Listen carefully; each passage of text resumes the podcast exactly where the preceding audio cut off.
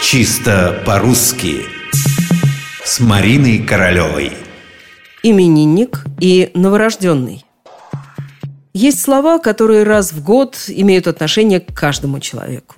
Например, такие – именинник и новорожденный.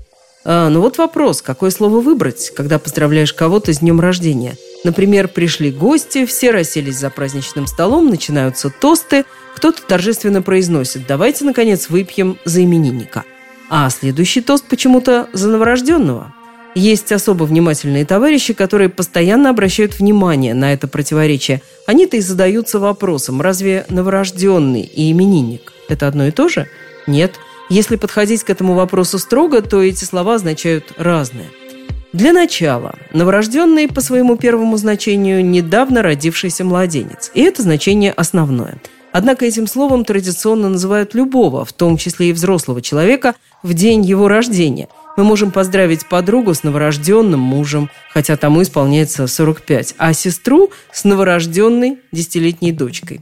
Именинник по своему основному значению – это прежде всего человек, который празднует именины, то есть День памяти святого, именем которого он назван. Татьяна, например, отмечает свои именины 25 января, а Вера, Надежда, Любовь – 30 сентября.